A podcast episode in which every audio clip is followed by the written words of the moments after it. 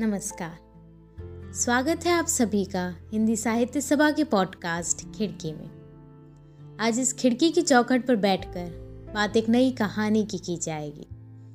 आज चाय की चुस्कियों के साथ वो हल्की, ठंडी हवाओं का ज़िक्र नहीं होगा, बल्कि आज बात की जाएगी उन रुख बदलती हवाओं की, जो एक तूफ़ान की भांति हमारे जीवन को चंद लम्हों में उजाड़ जाती है। आज इस खिड़की पर बैठ वो सारे दरवाजे खटखटाए जाएँगे जो जबरन बंद किए गए हैं। आज दबी चीखों को फिर आवाज़ दी जाएगी, क्योंकि आज मुद्दा उठाया जाएगा बलात्कार का। आपने कभी गौर किया है कि आप हर सवेरे उठकर जिस सूर्य को नमन किया करते हैं, वह सूरज हर किसी के जीवन की उम्मीद नहीं बनता? ज़िंदगी ऐसी भी हो जाती है जब सुबह सुहानी नहीं लगती।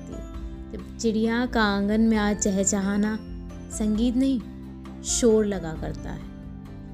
मानो जैसे हर दिन के साथ ज़िंदगी एक अंधेरे की ओर जा रही है, एक घना अंधेरा।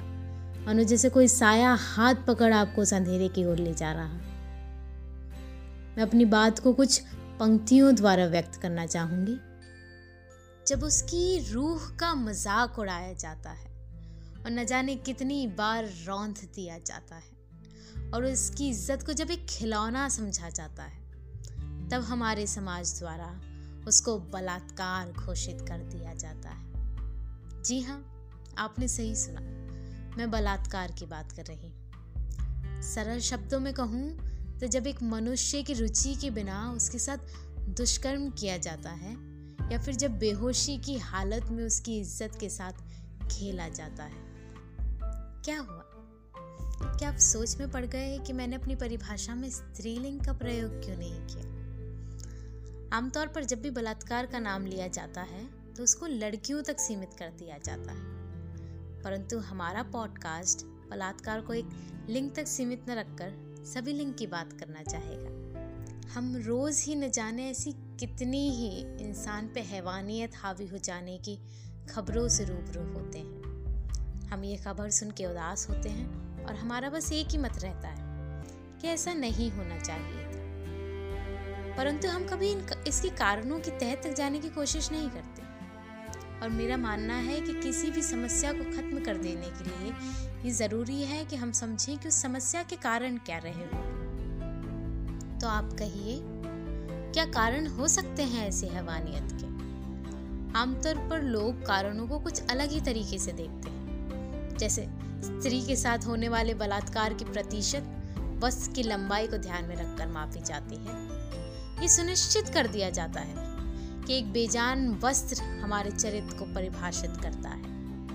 साथ ही घर के बाहर अकेले कदम रखने की आज़ादी को बलात्कार का न्योता करार कर दिया जाता है। परंतु मैं बात असल कारणों की करना चाहूँगी। पहला कारण है संस्कार। दूसरों को सुझाव देने से पहले हमें खुद उस पर अमल करना चाहिए। संस्कारी होने का मतलब सिर्फ़ पूजा पाठ से संबंधित नहीं। संस्कार तभी सफल माने जाते हैं जब हमारे हृदय में हर लिंग के प्रति बराबरी का दर्जा और सम्मान हो। किसी ने सही ही कहा है, ब्रह्मचारी जब तक रहें तो स्वामी विवेकानंद की तरह जिए और गृहस्थ होने के बाद भगवान राम जैसा जीवन जिए। बचपन से ही मनुष्य को इसका अध्ययन करना चाहिए। साथ ही दूसरा कारण है कानून में ढीलता। वर्तमान समय में लोगों को जुर्म करने के बाद मिलने वाली सजा का खौफ कम है।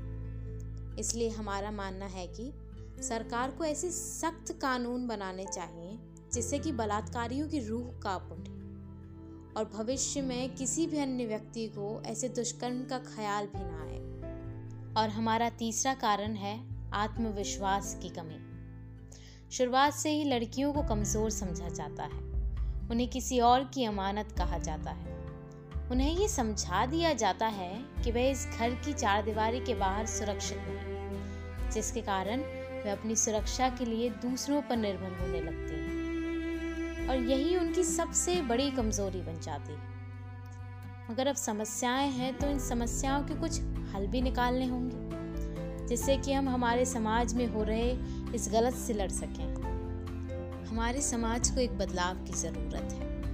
एक बदलाव जहाँ ये सुनिश्चित किया जा सके कि कोई भी लिंग, किसी अन्य लिंग से कमज़ोर नहीं फिर चाहे वो कोई स्त्री हो, किन्नर हो या पुरुष, सब एक समान। इसके अलावा, जैसे कि हम बात कर चुके हैं ज़रूरत है कुछ कठोर नियम लाने की। ज़रूरत है कि हम स्कूलों और कॉलेजों के माध्यम से लोगों को जागरूक करें। बच्चों को सही और गलत स्पर्श का अंतर बताया जाए। उन्हें आत्मरक्षा की ट्रेनिंग दी जाए। ताकि भविष्य में कभी अगर सभी नियमों के बावजूद उन पर किसी तरह की गलत नज़र पड़े तो वे उसके खिलाफ अपनी आवाज़ उठा सकें। अब आखिर में मैं अपनी वाणी को कुछ पंक्तियों द्वारा विराम देना चाहूँगी। जब हर घर में होगी एक नई रीत, और हर महिला होगी झांसी की तरह वीर, जब किसी के लिंग पर फ़र्क नहीं किया जाएगा, जब सबसे व्यवहार समान किया जाएगा, तब कहीं ये समाज बलात्कार को मिटा पाएगा, तब कहीं ये समाज बलात्कार को मिटा पाएगा। तो ये थी कहानी आज के पॉडकास्ट की। हम इस खिड़की पर आपके साथ फिर मिलते रहेंगे। शाम की चाय के साथ फिर कुछ मुद्दों पर आवाज़ उठेगी। कुछ अनकहे दबे किस्से सुनाए जाएँगे। तब तक के लिए धन्यवाद।